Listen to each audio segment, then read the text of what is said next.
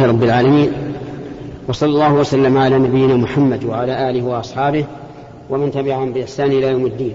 أما بعد فهذا هو اللقاء التاسع بعد المئتين من لقاء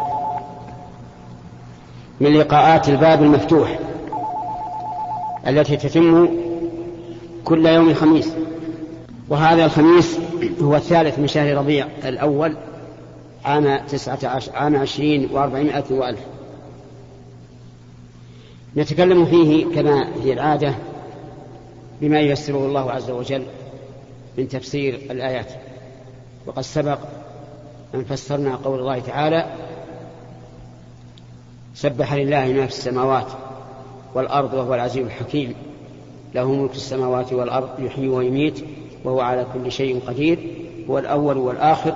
والظاهر والباطن وهو بكل شيء عليم. هذه السورة أي سورة هي؟ سورة الحديد. الأول يعني معناه. معنى الأول؟ والآخر؟ الظاهر والباطن؟ الذي ليس دونه شيء. هكذا فسره النبي صلى الله عليه وعلى آله وسلم ومن المعلوم أننا لا نرجع إلى قول أحد كائنا من كان من البشر بعد تفسير النبي صلى الله عليه وعلى آله وسلم. وهو بكل شيء عليم أي عليم بما كان وما يكون. فلا ينسى ما مضى ولا يجهل ما يأتي كما قال الله تعالى على لسان موسى صلى الله عليه وعلى آله وسلم حين سأله فرعون ما بال القرون الأولى؟ قال علمها عند ربي في كتاب لا يضل ربي ولا ينسى. لا يضل يعني إيش؟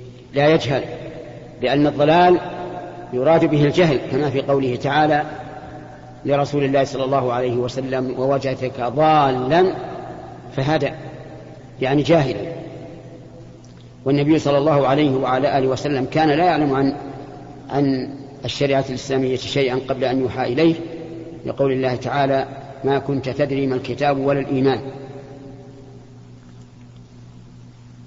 وقوله وهو بكل شيء عليم. هل يشمل أفعال العباد وأقوال العباد؟ نعم يشمل هذا. بل إنه يعلم سبحانه وتعالى ما في قلب الإنسان وإن لم يظهره. كما قال تعالى ولقد خلقنا الإنسان ونعلم ما توسوس به نفسه ونحن أقرب إليه من حبل الوريد إذ يتلقى المتلقيان عن اليمين وعن الشمال قائد. فإياك أن تضمر في قلبك شيئا ويحاسبك الله عليه. لكن الوساوس التي تطرأ على القلب ولا يميل الإنسان إليها بل يحاربها ويحاول البعد عنها بقدر إمكانه لا تضره شيئا. بل هي دليل لأن الشيطان إنما يأتي إلى القلب فيلقي إليه الوساوس إذا كان قلبا سليما. أما إذا كان قلبا غير سليم فإن الشيطان لا يوسوس له لأنه قد انتهى. هو الذي خلق السماوات والأرض في ستة أيام ثم استوى على العرش خلق السماوات السبع وكذلك الأرض هي سبع لقول الله تعالى الله الذي خلق سبع سماوات ومن الأرض مثلهن مثلهن في إيش؟ ها؟ في العدد ولا في الكيفية؟ في العدد ولا يصح أن تكون في الكيفية السؤال لك لا يصح أن تكون في الكيفية ما تقولون؟ لا يصح. إنه لأن هناك فرقا عظيما بين السماء والأرض. فيتعين أن يكون المعنى مثلهن في العدد. وقد جاء ذلك صريحا في السنة. كما في قوله صلى الله عليه وعلى آله وسلم من اقتطع من الأرض شبرا يعني بغير حق طوقه يوم القيامة من سبع أراضين وقوله في ستة أيام. هذه الأيام هي الأحد والاثنين والثلاثاء والأربعاء والخميس والجمعة.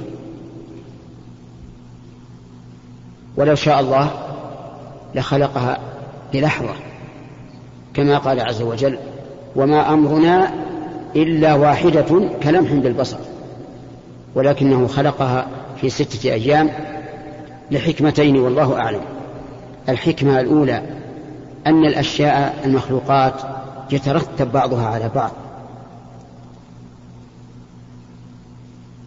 وينشأ بعضها من بعض. فتحتاج إلى مدة. ثانيا الحكمة الثانية أن يعود عباده التأني في الأمور. وأن العبرة بالإحكام لا بالإسراء. وإن كان هناك حكمة أخرى ثالثة أو رابعة أو خامسة فالله أعلم. المهم هذا الذي تبين لنا ومع هذا لا نجزم به.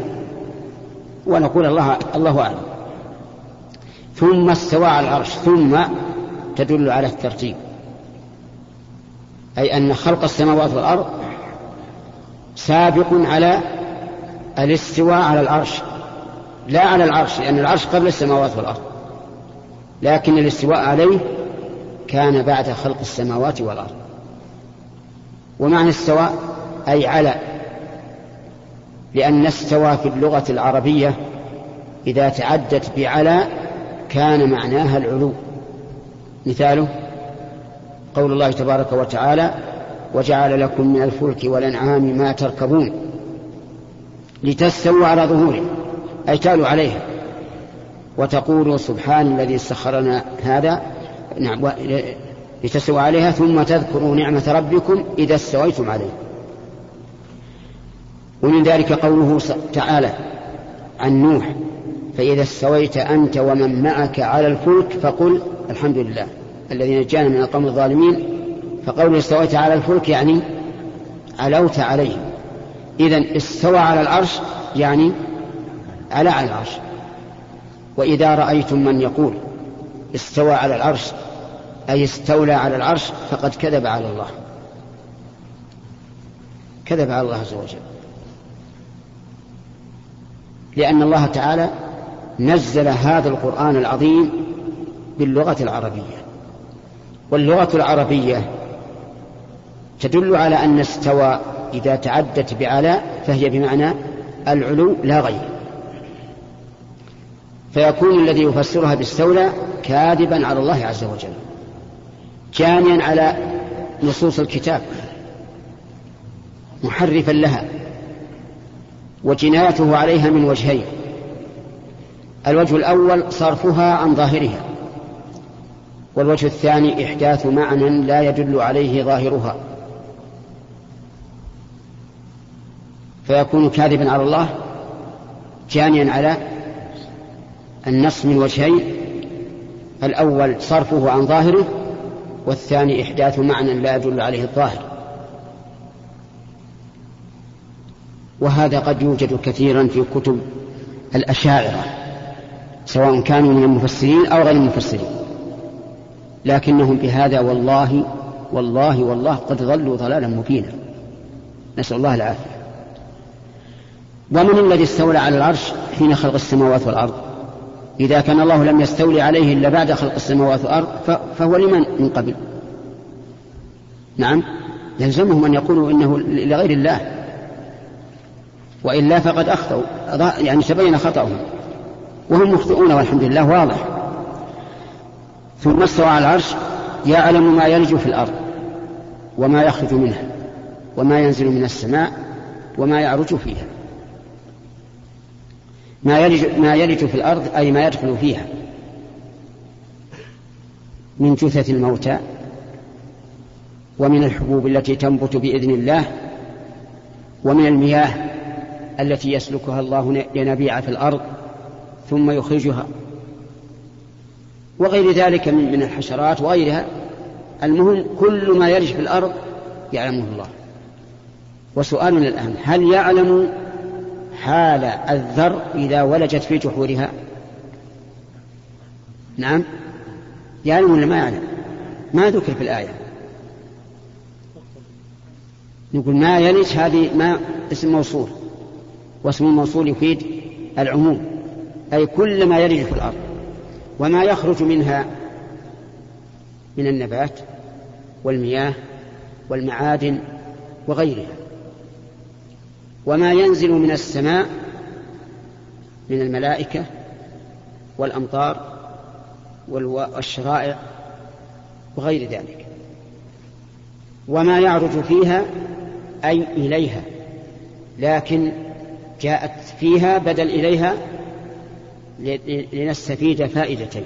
الفائدة الأولى العروج يعني الصعود. والفائدة الثانية الدخول لأن في يناسبها من الأفعال؟ إيش؟ الدخول. دخل في المكان. أما عرج ويعرج فالذي يناسبها إلى. لكن الله عز وجل عدل عن قوله يعرج إليها إلى قوله يعرج فيها ليفيد إيش؟ الصعود.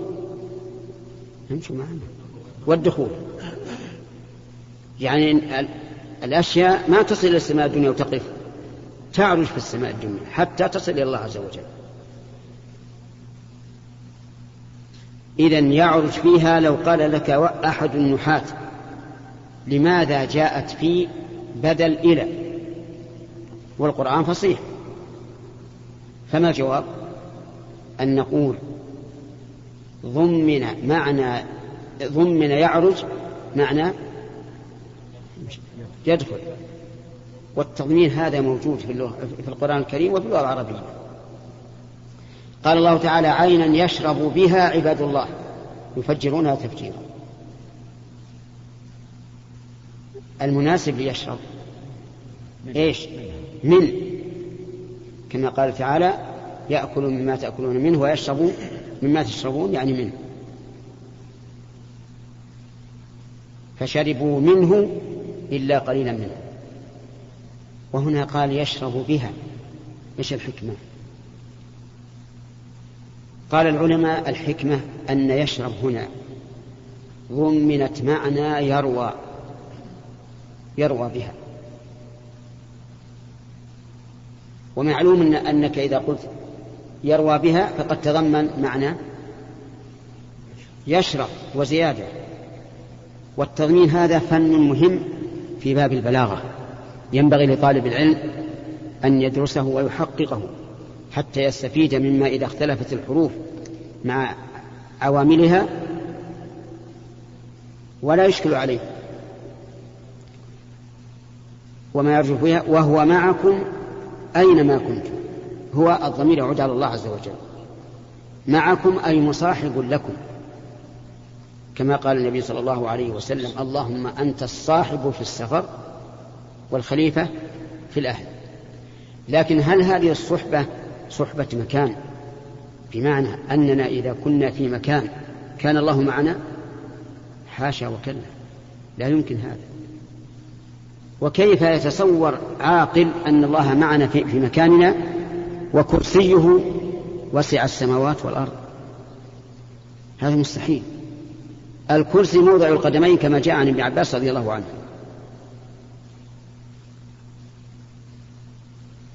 فإذا كان كذلك هل يعقل أن رب السماوات والأرض الذي يوم يوم القيامة تكون السماوات مطويات بيمينه والأرض جميعا قبضته؟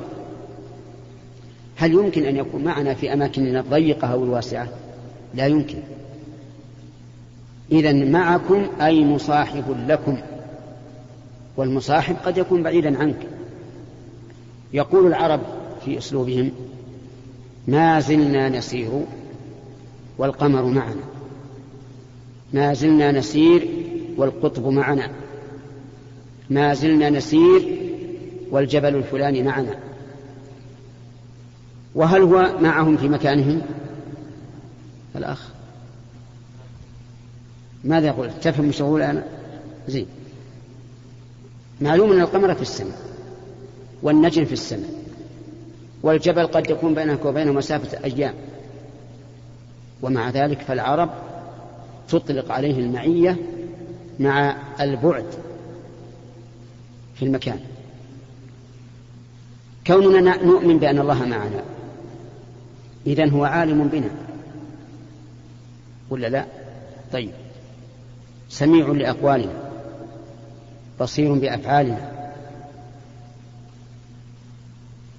له القدرة علينا والسلطان مدبر لنا بكل معنى تقتضيه المعية و... واعلم أن من الضلال من يقولون إن الله معنا في أمكنتنا. نسأل الله العافية. وينكرون أن يكون الله في السماء عاليا. فأتوا داهيتين عظيمتين. إنكار علو, إنكار علو الله. يعني هما إنكار علو الله والثاني اعتقاد أنه في الأرض. وسبحان الله هل يعقل بل هل يعقل أن يعتقد عاقل فضلا عن مؤمن أنه إذا كان في الحش في المرحاض كان الله معه. أعوذ بالله. الذي يعتقد هذا أشهد بالله أنه كافر. لأن أعظم استهزاء بالله وأعظم حق قدر الله هو هذا. ثم نقول إذا كان كما يقول في كل مكان. يعني أنه في الحجرة في السوق في المسجد. ثم من الذي يكون؟ مع مع أناس في الحجرة وأناس في الشارع. أهما إلهان؟ عجيب يا جماعة. لا ولا يمكن أن يقولوا إن, إن الله متعدد. طيب إذا, إذا لم يكن إلها هل هو متجزئ بعضه هنا وبعضه هنا؟ إذا معناه بطل.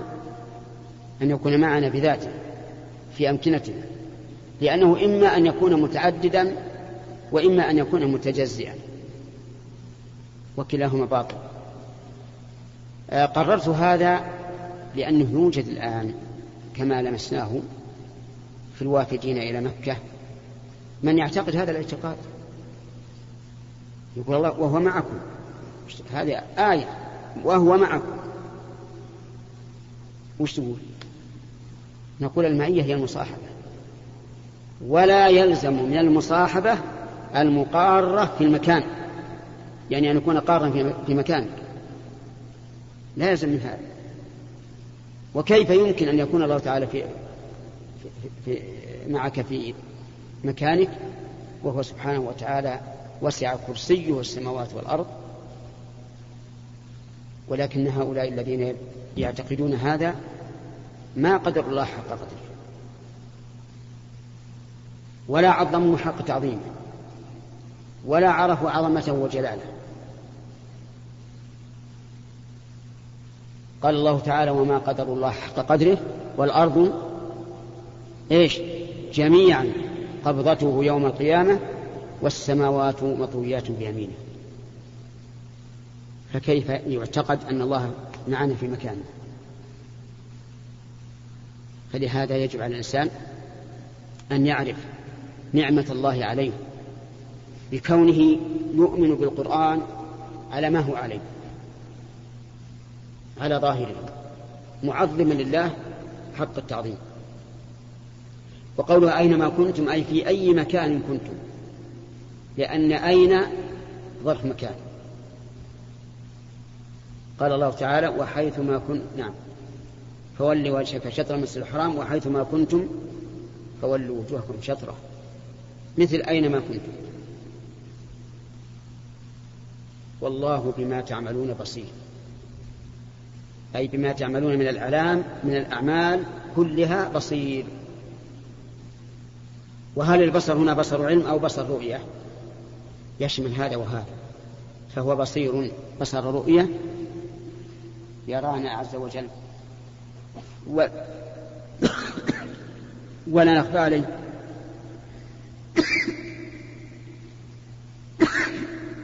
قال النبي صلى الله عليه وسلم عن ربه حجابه النور. حجابه النور. لو كشفه لأحرقت سبحات وجهه ما انتهى إليه بصره من خلقه. هذا بصر الرؤية أما بصر العلم فمن المعلوم أن أعمالنا قد تكون مرئية كالحركات وقد تكون مسموعة كالأقوال. المسموعة لا ترى بالعين لكنها تسمع. فرؤية المسموع علم وعلى هذا نقول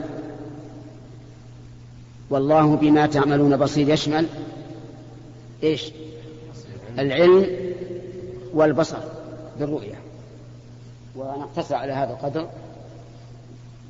لنتفرغ للأسئلة. نبدأ باليمين. الشيخ أحسن الله إليك ما حكم اللحوم المستوردة؟ إيش؟ ما حكم اللحوم المستوردة؟ في المملكة العربية السعودية؟ في جنة إيه؟ في الدجاج اللي برا نعم نعم نعم هذا ما هي دجاج إلا بس يعني ما منكم ما تذبح ذبح صحيح ما علينا معه إذا كنا لا نعلم أنها ذبحت على غير الطريقة فهي حلال كما جاء في صحيح البخاري أن قوما جاءوا إلى الرسول صلى الله عليه وسلم وقالوا يا رسول الله إن قوما يأتوننا باللحم. لا ندري أذكر اسم الله عليه أم لا. قال سموا أنتم وكلوا. ولا قال اسألوهم هل سموا أو لا. فمتى وردت اللحوم من بلد أهلها أهل كتاب فهي حلال. ولا تسأل. وقد بحث هيئة كبار العلماء في هذه المسألة قبل سنوات وحضروا وزير التجارة وما يتعلق ومن يتعلق بهذا. وسألوهم عن اللحوم التي ترد للمملكة فقالوا ما فيها شيء. هناك هيئة تلاحظها و وتمنع ما, ما, ما, ما لا تقطع رقبته لكن إذا أردت أن تأكل فسم الله. وش معنى سم الله؟ قل بسم الله. نعم. قل بسم الله والحمد لله. نعم. بعضها مكتوب عليها ذبح على الطريقة الإسلامية. هي ما لها داعي ذبح على الطريقة الإسلامية لكن الظاهر يكتبون على ذبح على الطريقة الإسلامية إنهم يفرقون بين الذي يأتي للسعودية لأنهم يعرفون تمسكها بالإسلام وغيرها حتى يصرف هذا إلى السعودية. وأما ما ذكر إن أنهم رأوا مرة سمكة في الكرتون فهذا أول من يقول من يقول هذا؟ يحتاج إلى إثبات. ولا كل إنسان يتخيل يقدر يكلم. ثم على فرض أنه وقع أليس من الجائز أن أن تعبى هذه الحوتة بهذا الكرتون؟ لأن الذين يعبون ليسوا يعرفون اللغة العربية. هذا جائز. الخطأ وارد. نعم. فضيلة الشيخ إحدى المؤسسات المصرفية وضعت أمرا وهو أنه إذا كان رصيدك مثلا مئة ألف فأنه يكون علاجك بالمجان وإذا كان أكثر علاجك وعلاج زوجتك وهكذا. فإذا فرضنا أن هذه المؤسسة خالية من الربا فهل يجوز الإيداع فيها ثم هل يجوز للإنسان أن يتدين؟ ثم يدين مثل يشتري سيارة بالتقسيط؟ اصبر سؤال لك سؤال واحد. لك سؤال واحد. ها؟ اي ما هو بيقضى الجمعة ما تقضى إذا فاتت تصلي ظهر السؤال الأول. السؤال الأول إحدى المؤسسات المصرفية تقول إذا أودع الإنسان فيها مثل مائة ألف أو مائة ألف أو أكثر فأنا يكون علاجك بالمجان وإذا كان أكثر علاجك وعلاج زوجتك وهكذا فهل وإذا كان دون. وإذا كان دون فلا يكون فلا يكون فلا تضمن العلاج فلا تضمن علاج. إذا ضمنا أن هذه المؤسسة خالية من الربا. نعم. هذا العمل حرام. حرام من وجهين. الوجه الأول أنه قد يلجئ بعض السفهاء إلى أن يستدين ليودع في هذه المؤسسة. يستدين ما يبلغ مئة ألف علشان يودع في هذه المؤسسة ويكون علاجه مجانا. وهذا ضرر على الشعب وعلى المجتمع أن يثقل كاهله بالديون. ولهذا نأسف لتسهيل الديون على الناس الآن. لأن هذا يؤدي بالشباب وغير الشباب إلى أن يتدينوا لأمور تافهة أو كمالية. وهذا ضرر. سيرهق كواهل الشباب وغير الشباب في الاستدانة وتساهلون الأمر. ثم إذا وقعت الواقعة ظهر ظهروا مفلسين وظهرت الشركات التي كانت تدينهم مفلسة أيضا. فلهذا نرجو الله سبحانه وتعالى أن يوفق الحكومة للتدخل في هذا الأمر ومنع الاستدانة إلا للضرورة القصوى. إذا هو ممنوع لهذا لهذا الوجه أنه يخشى أن يتدين الإنسان مئة ألف لأجل أن يضعها في هذه الشركة فيعالج مجانا. الشيء الثاني إذا كان عنده مئة ألف وليس بحاجة أن يستدينها ثم وضعها فهنا لا شك أن الشركة سوف تستفيد من هذه المئة ألف. أليس كذلك؟ تستفيد فائدة كبيرة. ربما تمضي مدة طويلة لم لم يمرض هذا الرجل. وحينئذ تكون الشركة إيش؟ غانمة مستفيدة وهذا لم يستفد شيئا. وربما يقدر الله عليه أمراضا كثيرة يستهلك أموالا كثيرة على الشركة فتكون الشركة خاسرة. هذا اثنين. ثالثا أنا أخشى أن هذا يضعف التوكل على الله عز وجل. وأن الإنسان يقول الحمد لله الآن مرضي مضمون برؤه لأنه ستقوم هذه الشركة بالمعالجة ويكون اعتماده على على إيش؟ على الشركة دون الله عز وجل. وربما أن يبتليه الله عز وجل بأمراض كثيرة لأن من تعلق شيئا وكل إليه. نسأل الله السلامة. الثاني خلوا إن شاء الله. يمكن يتم. أقول يمكن تتم الأسئلة نرجع للقضاء إذا دخل شخص المسجد ووجد إنسان يقضي هل يجوز له أن يأتم به؟ نعم. يقول إذا دخل شخص من المسجد ووجد إنسانا يقضي ما فاته من الصلاة فهل يجوز أن يأتم به؟ آه نعم بعض العلماء يقول إنه جائز. لأن غاية ما فيه أن المأموم الأول صار صار إماما. ولكن حتى لو قلنا بالجواز فإنه لا ينبغي لأن هذا غير معروف عند السلف. فالأفضل ألا يفعل. إذا فعل صلاته صحيحة. لا لا نعم لا يستحب لا يستحب. الأولى أن لا يفعل. نعم. بسم الله الرحمن الرحيم. اختلف المفسرون في سورة الرعد أن الله سبحانه وتعالى رفع السماوات بغير عمد فبعضهم قال إن لا نراها وبعضهم قال إنها رفعت بغير عمد فقط. فما رأيكم؟ اقرأ الآية. رفع وهو الذي رفع السماوات بغير عمد نراها أخطأتها. اقرأ زين. ما أذكر. من يقرأها؟ الله الذي الله الذي رفع السماوات بغير عمد ترونها نعم. نعم المفسرون اختلفوا. هل قوله ترونها جملة مستأنفة أو هي صفة لعمد؟ أي بغير عمد مرئية. اقلب الشريط من فضلك.